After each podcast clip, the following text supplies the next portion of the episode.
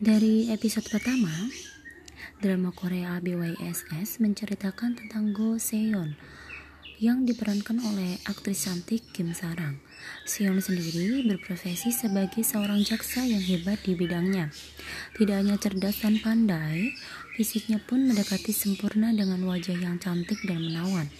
Namun, kejadian naas menimpanya.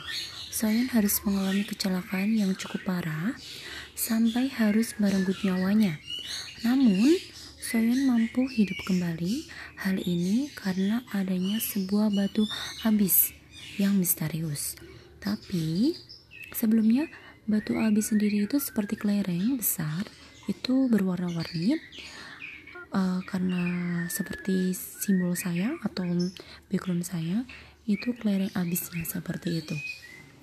Tapi meski bisa hidup kembali, Soyeon harus menerima perubahan fisiknya. Dia terlahir dengan fisik yang berbeda. Dari wanita cantik menawan menjadi biasa saja. Peran Soyeon yang baru akan digantikan Pak Boyong. Sebelumnya dipermainkan maaf, sebelumnya diperankan oleh Sarang, sekarang diperankan oleh Boyong. Rupanya batu abis memiliki kekuatan untuk membangkitkan orang yang sudah mati, tapi fisik mereka mengalami perubahan yang berbeda dari sebelumnya.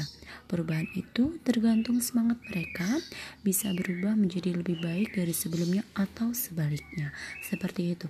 Untuk part kali ini saya lebih menceritakan tentang Soyeon atau Pak Boyon atau Kim Sarang. Seperti